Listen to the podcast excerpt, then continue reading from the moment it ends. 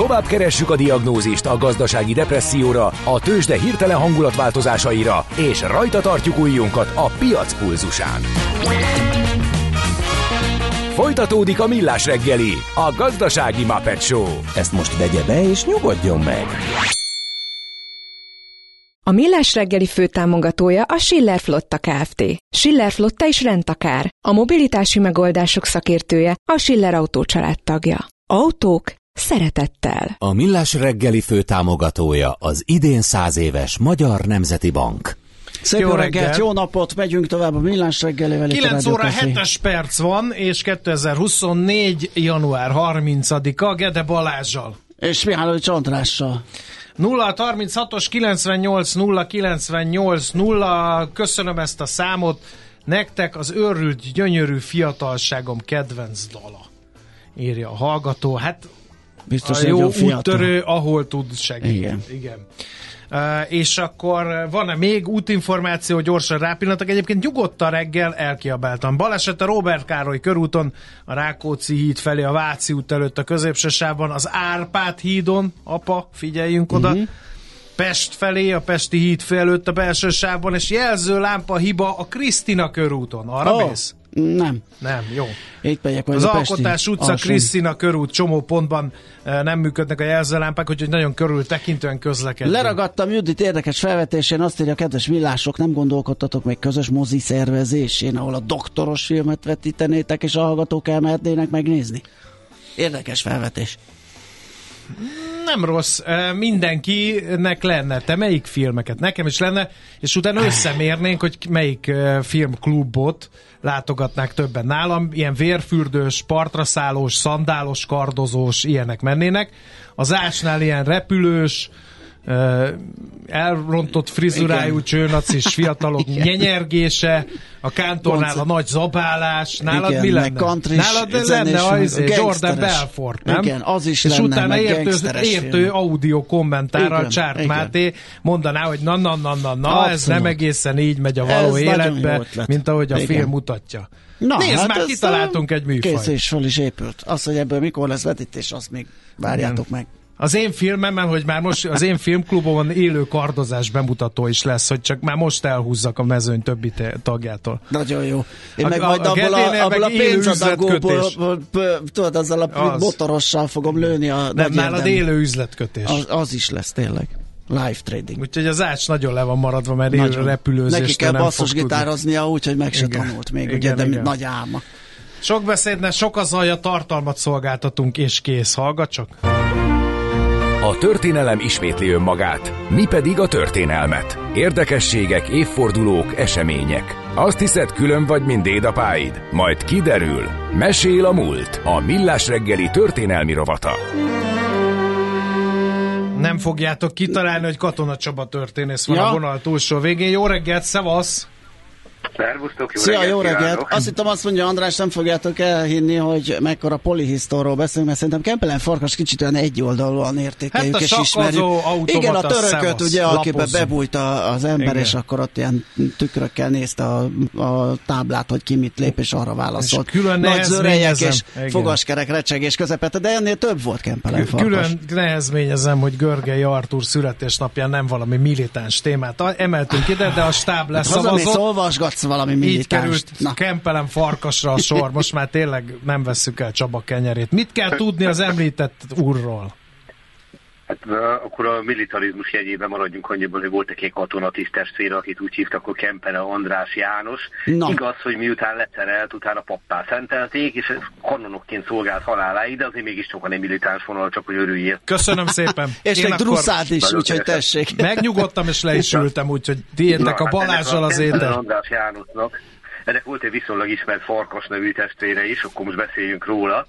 E, igazából őt úgy hívták, hogy Wolfgang von Kempelen. Tehát e, ugye magyarként tartjuk számon, a születési helye az kétségkívül Pozsony, ugyanakkor azonban német anyanyelvű családról van szó, neki is a német volt az anyanyelve, tudott természetesen magyarul, de ezzel együtt e, von Haushaus a németet hozta magával.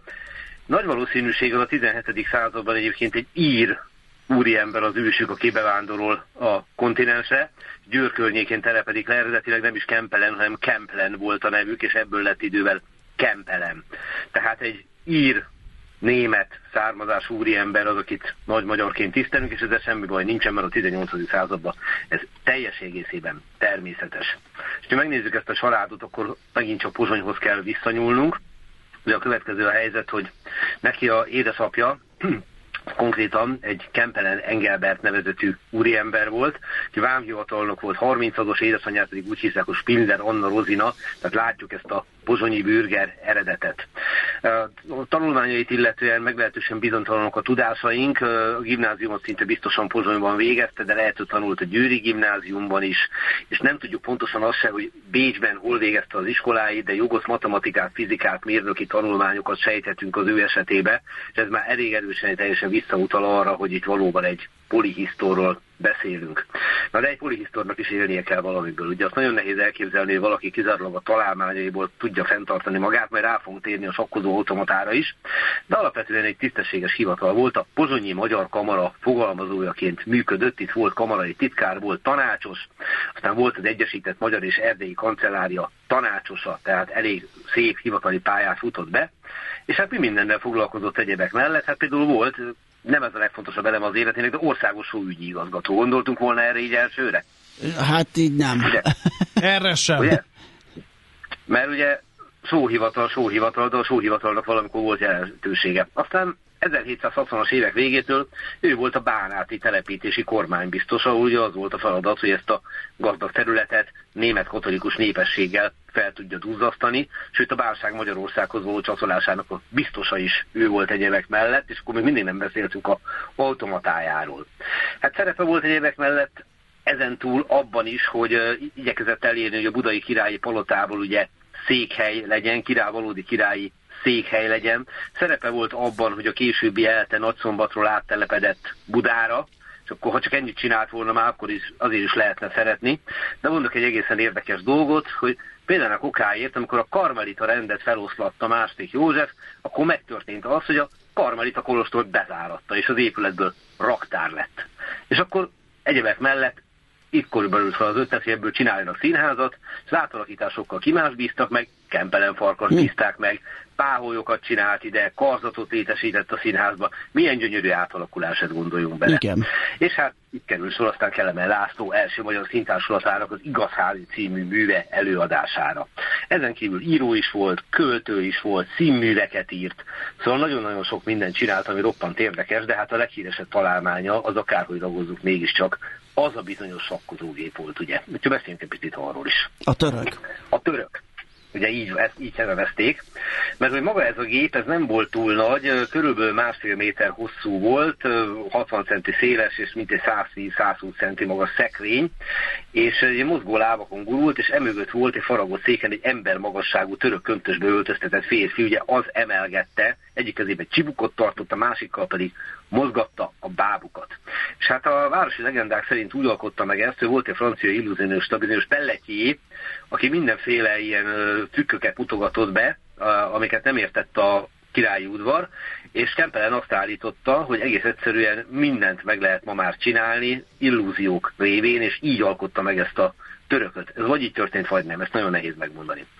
Ami azonban bizonyos, hogy megalkotta ezt a gépet, és ez a gép ez óriási szenzáció volt, annyira tudni lehet, egyetlen egyszer se veszített el játékot, és akkor innentől kezdve jönnek a kérdések. És a következő hát helyzet, a legfontosabb, en... hogy volt-e benne ember?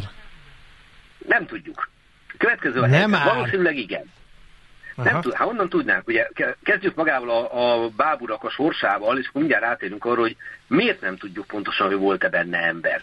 A következő ugyanis a helyzet, hogy a bábut, tehát a törököt nevezzük így a továbbiakban, a Kempelen halála után a fia, Károly nevű fia eladta Johann Nepomuk Melcel német mechanikusnak, aki folytatta ugyanazt a túrát, amit a Kempelen csinált. Tehát, hogy Franciaországban, Angliában, meg egyéb helyeken túrázott a törökkel, és van egy olyan legenda is, miszerint onnan derül ki, hogy ember van benne, idézélbe kiderült, hogy egyszer Napóleon, Bonaparte Napóleon sakkozott vele, és a császár olyan ügyesen vezette a bábukat, hogy a török kijött a sodrából, és dühében lesöpörte a figurákat az asztalról, amit egy mechanikus gépnél nehéz elképzelni. Aha. Igen. Na, de, de most ez vagy így történt, vagy nem. Uh-huh. És aztán, amikor által újra játszottak, a császár elvesztette a játszmát. Na most a következő a helyzet, hogy a gépet Meltzer átvitte Amerikába, és 1820-as évektől 10 évig az Egyesült Államokba túrázott vele, és a gép egyebek mellett megverte Edgar Allan Poe-t. Tehát, hogy mondjuk még egy jeles amerikai ember, de Benjamin Franklin is megverte. Majd az egésznek az lett a vége, hogy Mercell a nagy siker nyomán eladta a gépet egy Mitchell John Kearsley nevű vállalkozónak, majd pedig a török bekerült a filadelfiai panoptikumba, és sajnálatos módon 1854-ben ott leégett. Tehát elvesztettük a törököt. Nincs meg. Ez egy nagyon fontos eleme az, hogy ne tudjuk megmagyarázni a titkait. És aztán egyre többen bukkantak elő azzal, először Jacques-François Muré nevű sakkozó, hogy hát ő játszott a szekrénybe, ő volt elbújva. Egy nagy kérdés van, nem tudta pontosan elmondani, hogy hogyan nézett ki belülről, tehát akkor viszont megzavarodott. Aztán pedig az is világosan kiderült, hogy többször szétszette Kempelen a gépet a játék előtt, meg utána is. Igen, ezt mutat, Edgar Allan Poe is leírja egy, egy helyütt, hogy Igen. szétnyitogatta az ajtókat bemutatandó a közönségnek. de hát hogy ne vicceljetek már. De hogyha ez eleve nem túl nagy... az de, ajtókat, várjál. majd ketté fűrészelem okay, a nőt, de ha eleve nem túl nagy az a ládika, és még nyitogatsz én, én is inkább részeket. emiatt, emiatt gyanakodnék, hogy a Csaba mondta, ugye fennmaradtak a méretei, és abba egy nagyon pici sakzseninek kellett volna bele szuszakolni. És még föl is társz részeket, amiben nem látszik az ember. Tehát azért Tehát ez itt... A korabeli technológiával majdnem lehetetlen elképzelni, hogy valaki gondolkodó saggépet alkosson, de induljunk ki abból, hogy ember volt benne, akkor a következő a kérdés, hogy hogyan látott a sötétben, hol tudott kilesni, illetve több mint 50 évig működött ez a gép, tehát lehetetlen, hogy egyetlen ember lapuljon Igen. benne, valószínűleg több sakkozó volt És mindig benne. találni tehát egy tudomány... zsenit, aki mindenkit el tud verni, szóval ez is nehéz. Meg több zsenit. Több zsenit. Meg több zsenit, és ugye a, ez a következő, hogy jelenállás szerint úgy gondoljuk, hogy lapul benne valahol egy ember, mert lehetetlen más magyarázatot találni, de akkor adják magukat ezeket a kérdések, amiket én itt az Igen. föltettem. Tehát igazából nem tudjuk. Viszont ami nagyon fontos még, és akkor ezt se felejtsük el így a túl a sakkozógép, mindenféle kalandjain, hogy ő csinált egy beszélőgépet is, és konkrétan ezt tartotta a főművének. Mert hogy a Kempelint az emberi kommunikáció, a nyelvészet, a fonetikai kutatások izgatták a legjobban, és megalkotott egy olyan beszélőgépet, amit mechanikusan lehetett működtetni, bizonyos mértékig utánozni tudta az emberi beszédet, és legjobb tudomásom szerint ennek a gépnek a másolatát a leírások szerint meg is alkották 2001-ben Niklészki Péter és Olaszi Gábor fonetikusok, és ez a műszaki egyetemen meg is tekinthető ez a gép, ez úgy néz ki, mintha egy fújtató volna, de valamilyen szinten rekonstruálni tudta, akárhogy is nézzük, az emberi beszédet, és Kempelennek ez egy sokkal fontosabb találmánya volt az ő szempontjából, mint a sakkozógép, de még valamilyen írógépszerűséget is szerkesztett. Tehát, hogyha megnézzük ezt az embert, akkor azt láthatjuk, hogy leárnyékolja őt a töröknek a hírneve, a sakkozógépnek a hírneve, ami tele van kérdőjelekkel, mert nem tudunk választani egy csomó kérdésre, Igen. és közben pedig egy kiemelkedő hivatalnokról, építészről, drámaíróról, mechanikus, nem is tudom, miről beszélünk. Tehát ha van polihisztor, akkor ő az. Abszolút. Ja, és mindenek tetejébe még egy dolog az ő életrajzához, hogy hát nagyon sok mindent össze lehetne róla szedni olyan értelemben, hogy uh, micsoda nagy tudós, de gondolhatnánk, hogy ilyen magának való bogaras ember volt, akinek nem jutott ide a családra, de hogy nem, két házassága volt. Először Piáni Franciska nevű hölgyet vett feleségül, uh, ő szegény nagyon-nagyon kevéssel a házasság után meghalt, viszont a második házassága Gobélius Anna Máriával hosszú és boldog volt, és ebből született neki két gyermeke is. Úgyhogy azt lehet mondani, hogy nem csak hogy egy kiemelkedő hivatalnok, nagyszerű feltaláló, társasági ember, hanem egy normális családi életet élő ember is volt. De egészen fantasztikus.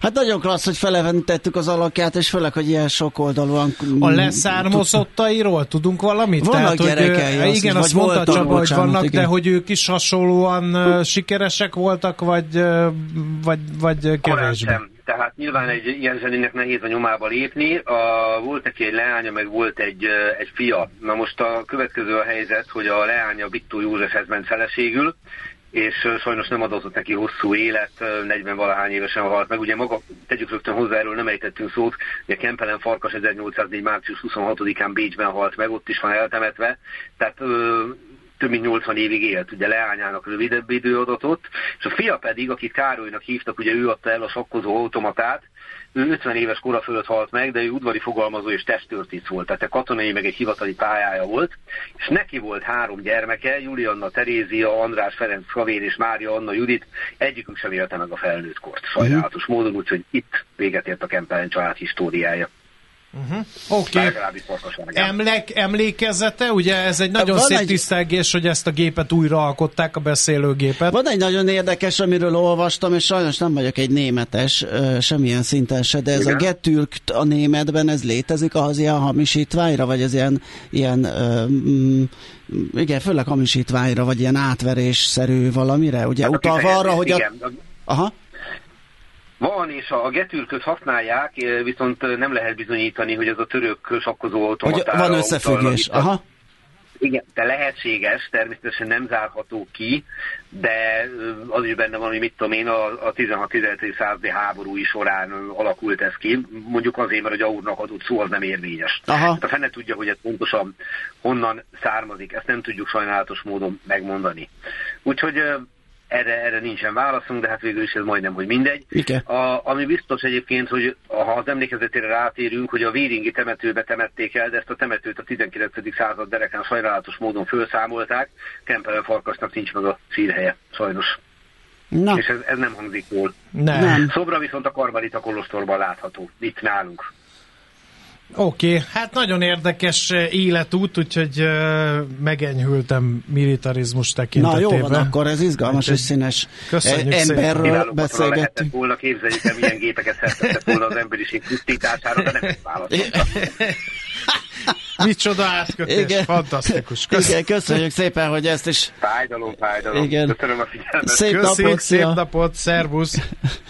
Katona Csaba történésszel beszélgetünk Kempelen Falkasról. Abból az apropóból azt nem is tudom, mondtuk-e, hogy 1734-ben, vagyis ké- ké- 290 évvel ezelőtt született Kempelen Farkas. Mesél a múlt. Történelmi érdekességek, sorsok, életutak a millás reggeliben. No, mit ír a hallgató 0 36-os 98 0 98 0. Igen, köszönjük Kaptunk a egy könyvet, ö, azt mondja, Bérfarkas írja, hogy gyerekkora egyik meghatározó olvasmánya a Szalatlai Rezső által írt Kempelen a varázsló Na, az jó. című kötet. Ez Jó nagyon tipp. izgalmasan hangzik, igen. Igen. Aztán ö, kedves Görgei Andrásnak ajánl egy könyvet Vassa, amellett, hogy Fehérváron már süt a nap. Köszönjük. Gárdonyban még köd van. Görgei Artúrról, igen, nemrég kapta és olvasta. Kar- Karcag György ö, írásai találhatók benne. Azt én ajánlottam neki, ne keverd Ja, össze a bocsánat. kettőt. Ö, Ez Ja, itt van len, bocsánat, az elszállt a becsület, az elszállt szó, becsület Görgei szó. Artur katonai pályafutása Fuchs harcos Sándor. társai Igen. Fuchs Sándor írta, rá fogok úszni, nagyon érdekel, hogy hogy látták a harcos társai.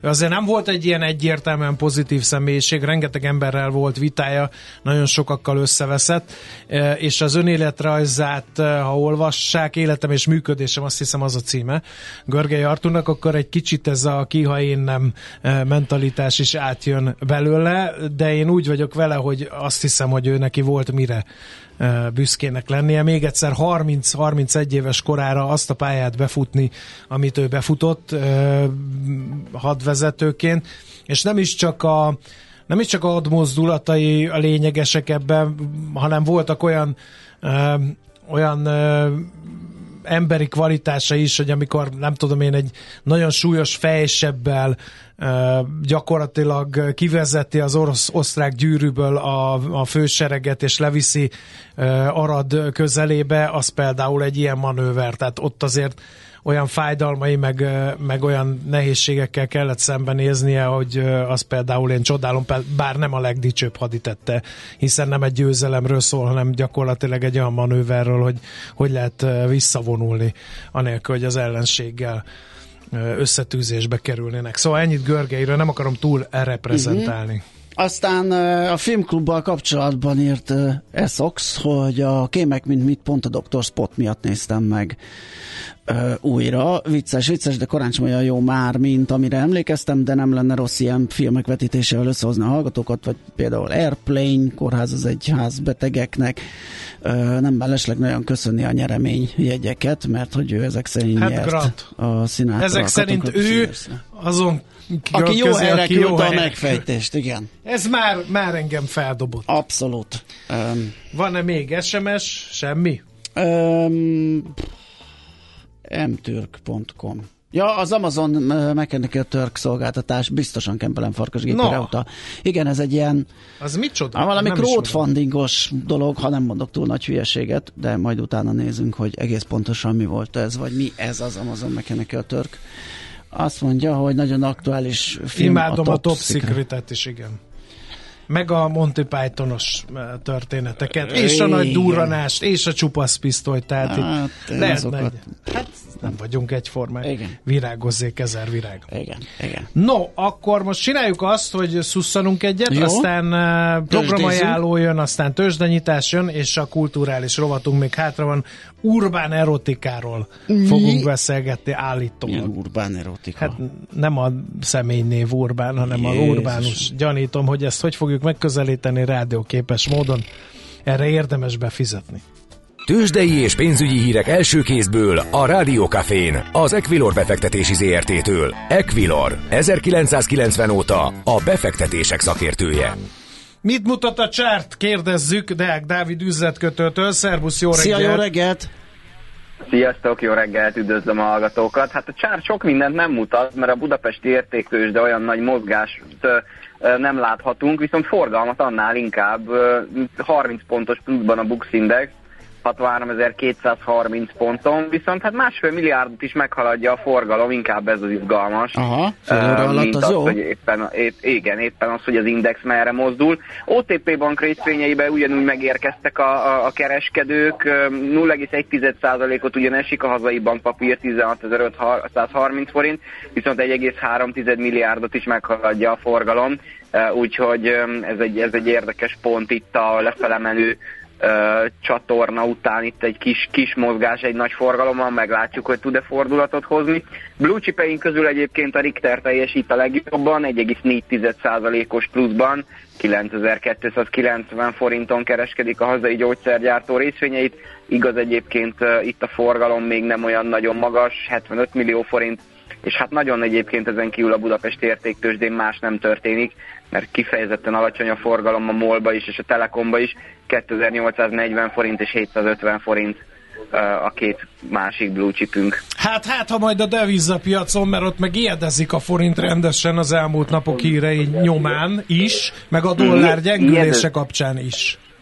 Ijedezik továbbra is sajnos, és hát ugye ma délután magyar idő szerint 2 órakor ugye a Magyar Nemzeti Bank megtartja az év első kamatdöntő ülését, amit kifejezetten nagy figyelemmel kell kísérjünk, hiszen ugye korábbi nyilatkozatokban ö, ö, berebesgették, hogy 100 bázispontos kamatvágás következhet, és egyébként az elemzői konszenzus most már ez is, hogy 9,75%-ra csökkentenénk az a alapkamatot.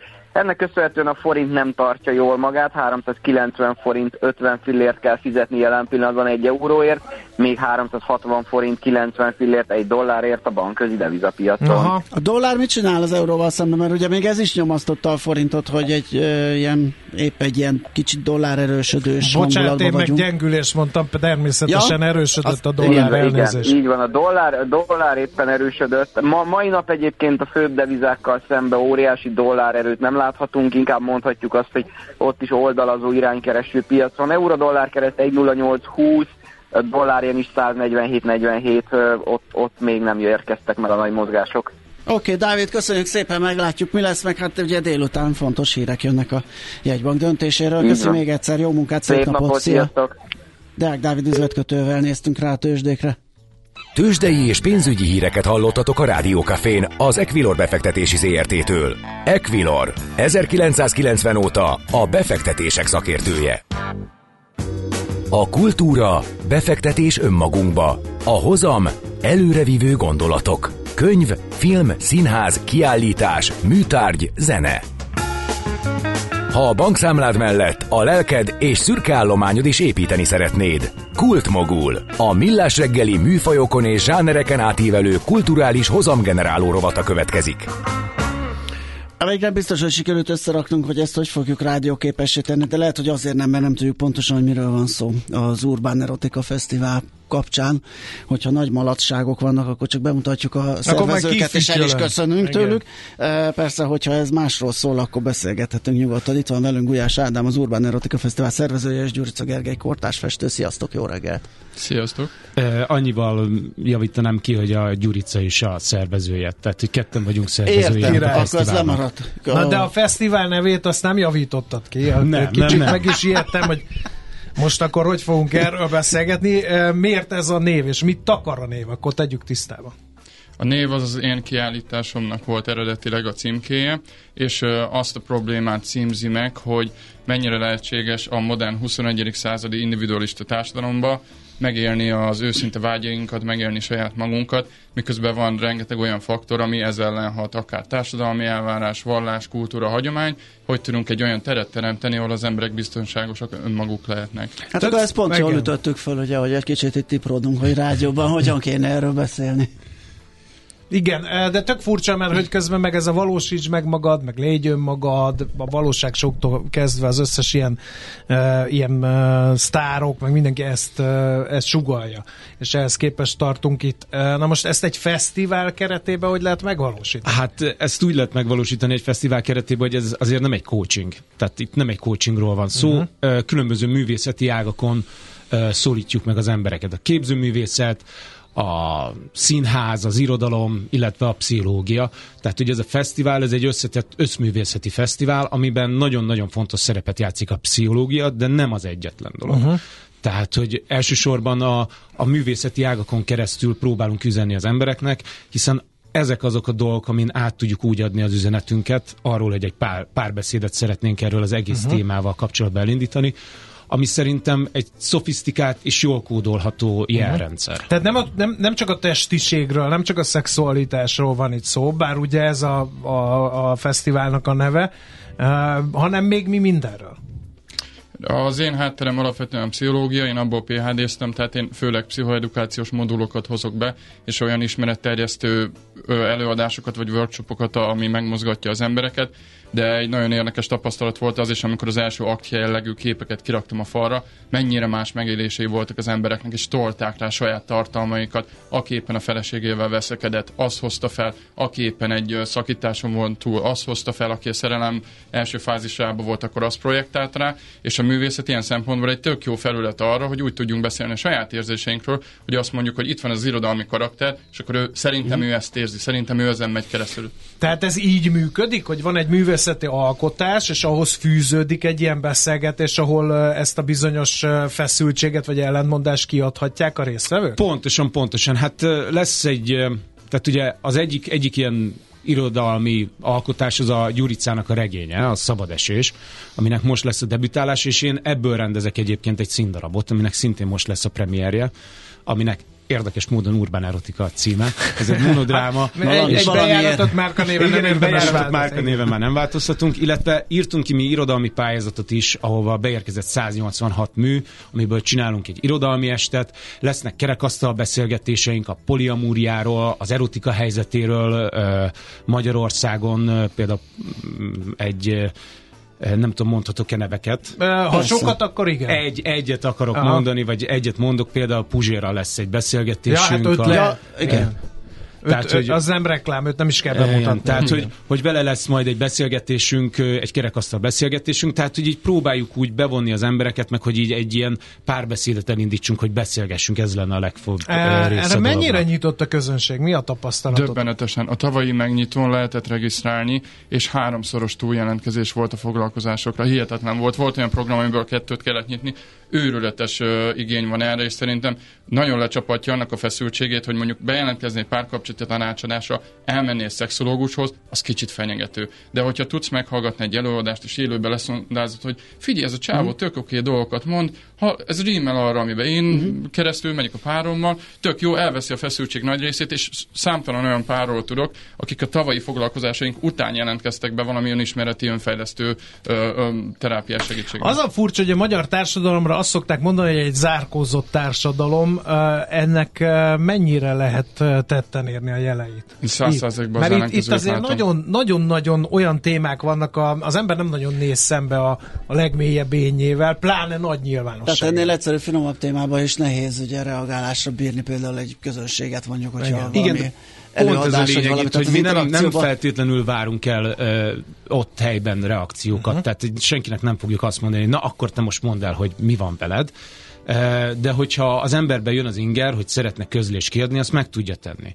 Tehát uh-huh. nem kötelező. A, az aktív hallgatás szerintem legalább annyira fontos egy ilyen helyzetben, mint hogyha aktívan részt is veszel benne, mert meg tud benned születni az a fajta elhatározás, vagy az a fajta felismerés, amivel mondjuk jobbá tudod tenni az életet. Uh-huh. Mikor és uh, milyen formában Igen, fog hogy ez lebonyolódni? Hogy ezt elképzelni? Hát ez február 14-én fog kezdődni. Akkor még van idő, gondolom jelentkezni. Igen, Mert igen, ugye igen. mondtátok, hogy hamar betelt a Igen, a, a, a, a workshopok azok regisztrációhoz kötöttek, de alapvetően a programjainknak a jelentős része az ingyenes, kivéve a színházi előadások mert, mert a színházi előadásoknak lesz egy, egy minimális belépődíja, de az összes eseményünk az, az zömébe ingyenes.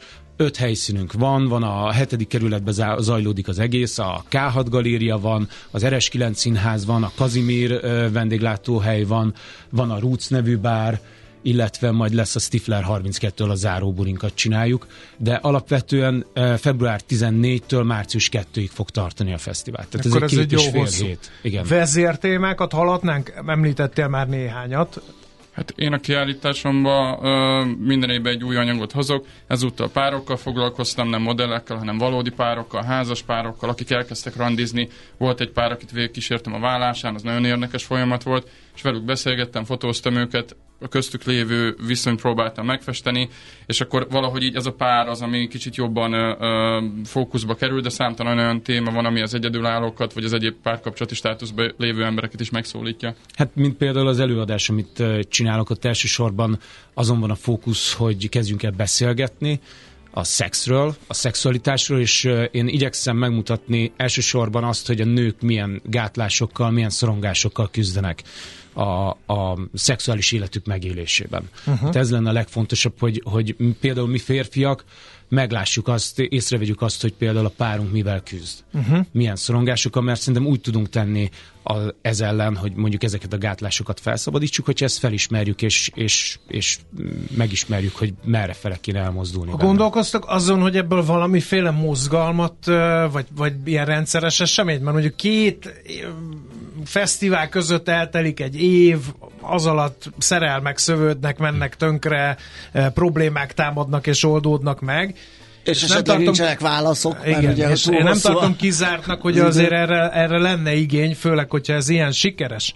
E, és ugye beszéltünk már a magyar társadalom mentális állapotáról, e, ami nem javul olyan viharos gyorsasággal, szóval, hogy, hogy ez, ez ebben van, van még kakaó? Természetesen, természetesen. Tehát mi egy mi hosszú időre gondolkozunk, tehát nem egyet szeretnénk csinálni, és a két fesztivál között is fogunk jelentkezni beszélgetésekkel, workshopokkal, illetve ugye az előadás az folyamatosan uh-huh. fog mhm. menni, tehát hogy ez nem csak most lesz bemutatva, hanem ezt folyamatosan az évad folyamán játszani fogjuk. És hát a, amit tervezünk, az elindítunk egy podcastet, ja. ahol ezekkel a témákkal fogunk foglalkozni, zömében uh-huh. az erotikus, a szexualitásra foglalkozó témákkal, ami hát nagyjából havi rendszerességgel fog jelentkezni. Ez engem megint csak meglep ez a szexualitás, hiszen um, annyira, nem tudom, um, nem akarom azt mondani, hogy bezzeg az én időmben, csak hogy uh, én egészen meg tudok ütközni azon, hogy mennyivel szabadabb az én fiatal koromhoz képest a mostani világ szexuális értelemben, pedig már minket is ostoroztak, hogy hát ti mit műveltek, meg anyáinkat is, hogy hát ugye a, a 60-as évek szexuális forradalma ugye hogy változtatta meg a világot, e, és, és ehhez képest még, még mindig van egy ilyen, ilyen feszültség, mert, mert mondom, azt látom, hogy ez egy ilyen tök szabados, mindenki beszél, a hétköznapi kötőszavainkban is benne van a szexualitás, gyakorlatilag senki fel se húzza a szemöldökétre. Ehhez képest tele vagyunk ilyen problémákkal, gátlásokkal, megoldatlan helyzetekkel? Szerintem ennek az ellenkezője igaz, és pont az a tény, hogy ennyire túl van szexualizálva minden, az borzasztó nagy teljesítménykényszert vált ki emberekből, mert úgy érzik, hogy nekik is mindig aktívnak és szexuálisan teljesítőképesnek kell lenniük. Miközben, ha megnézzünk trendeket és kúrens kutatásokat, akkor azt látjuk, hogy van egy ilyen nagyon stabil szexrecesszió. Tehát az emberek kevesebbet Nocsak. szexelnek, a szüzesség elvesztésének az átlagos ideje az kitolódik, tehát ez később történik meg. Japán statisztikát tudok, ott már 21 éves kor a szüzesség elvesztésének az átlagos ideje, ami tök érdekes, hogy 18 évesen viszont kapsz egy érettségit. Tehát te a társadalomnak az érettagja leszel, és akkor mi van a személyiségének azzal a dimenziójával, hogy párkapcsolatok? Hogy mondhatjuk azt, hogy érett vagy, amikor valószínűleg még nem szakítottál, vagy nem mentél keresztül olyan szerelmi csalódásokon, már amik szavazhatsz, formálnak. ugye? Ah, igen, és ezek ilyen érdekes kérdések, úgyhogy van ebbe kakaó, tehát ezt lehet vinni tovább. Nagyon érdekes. Mi volt a legutóbbi fesztiválnak a legné- a legfelkapottabb eleme? Azt lehet tudni? A legutóbbinak? Igen. Ez lesz az első. Ja, hülyeséget kérdeztem. De tavaly volt bocs. egy urbán erotika kiállítás pszichoedukációs elemekkel, és ott a legnépszerűbb program az a Gazdóf Réka, a szexuálpszichológusnak volt az előadása.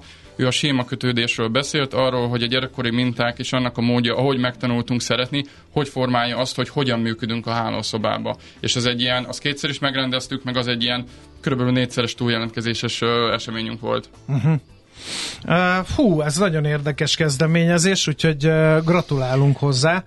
Uh, és akkor még egyszer, február 14-én van gondolom honlap, ahol Igen, a egy programot... kupacban vannak infók, mert a hallgatónak az jött le, hogy van ilyen hely, az a neve, hogy Swinger Club, szerintem neki ajánljuk, hogy nézzen utána Hát pontosan. aki hogy- beszélgetni jár a problémáiról ilyen helyre, az Igen. maradjunk annyiba, hogy nem találja van meg persze, ott a van, van Facebook oldalunk is, Insta oldalunk is, illetve van uh, egy weboldalunk is, tehát uh-huh. ez a www. urbánerotika.com, uh-huh. ott lehet tájékozódni, ott van fenn az összes programunk, és nagy szeretettel várunk mindenkit február 14-én a K6 galériába.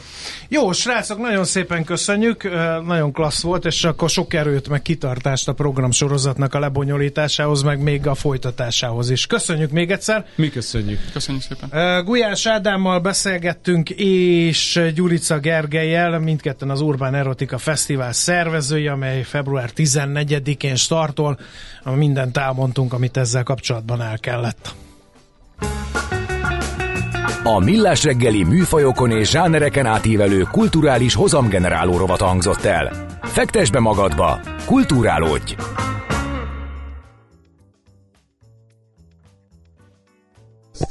No, itt uh, gyors őrségváltás a stúdióban megjött uh, Smici. Igen, de még a pont jókor nem jött meg. A pont jókor nem jött, meg Igen, akkor mindjárt itt a olvassuk el. Rohan, rohan, nincs, rohan. Idő, nincs idő gól örömre. Hát figyelj, van Egyszerűen. 50 másodperce. Ki kell egyenlíteni.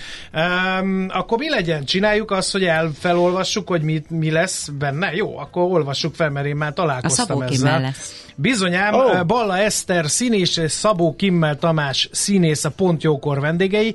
Egyedi leosztás a mai műsorban. Az első órában Balla Eszternek jut nagyobb szeret, mesél az aktuális munkáiról, e, és e, utána e, kerül majd sor Szabó Kimmel Tamásra.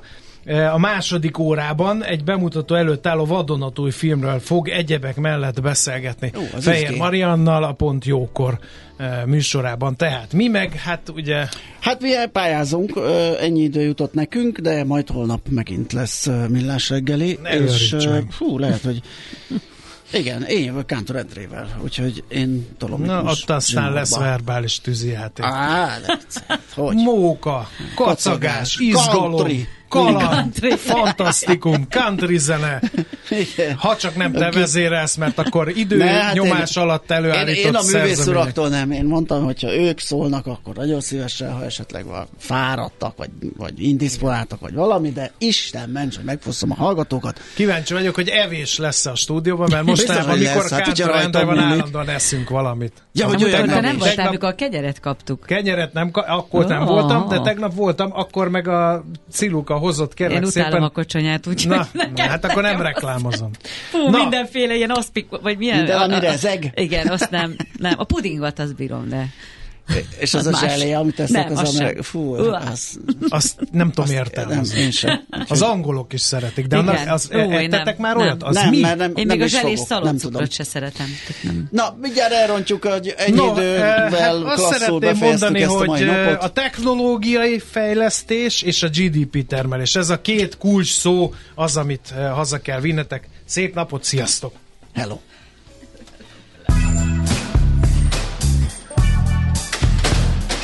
Már a véget ért ugyan a műszak, az ügyelet azonban mindig tart. A sürgősségi és félig zárt osztályon holnap reggel újra megtöltjük a kávésbögréket, és felvesszük a piaci stetoszkópot. Addig is keressetek minket közösségi rendelőnkben a Facebookon, a mai adás podcastjét pedig a rádiókafé 98hu és millásreggeli.hu oldalakon, a Spotify-on és a Google Podcast-en. Millás reggeli. A Rádiókafé gazdasági show Két dologban bízhatsz. Az egyik mi vagyunk. A Millás reggeli főtámogatója a Schiller Flotta Kft. Schiller Flotta is rendtakár. A mobilitási megoldások szakértője a Schiller Autó tagja. Autók szeretettel. A Millás reggeli főtámogatója az idén száz éves Magyar Nemzeti Az Bank. elhangzott műsorszám termék megjelenítést tartalmazott.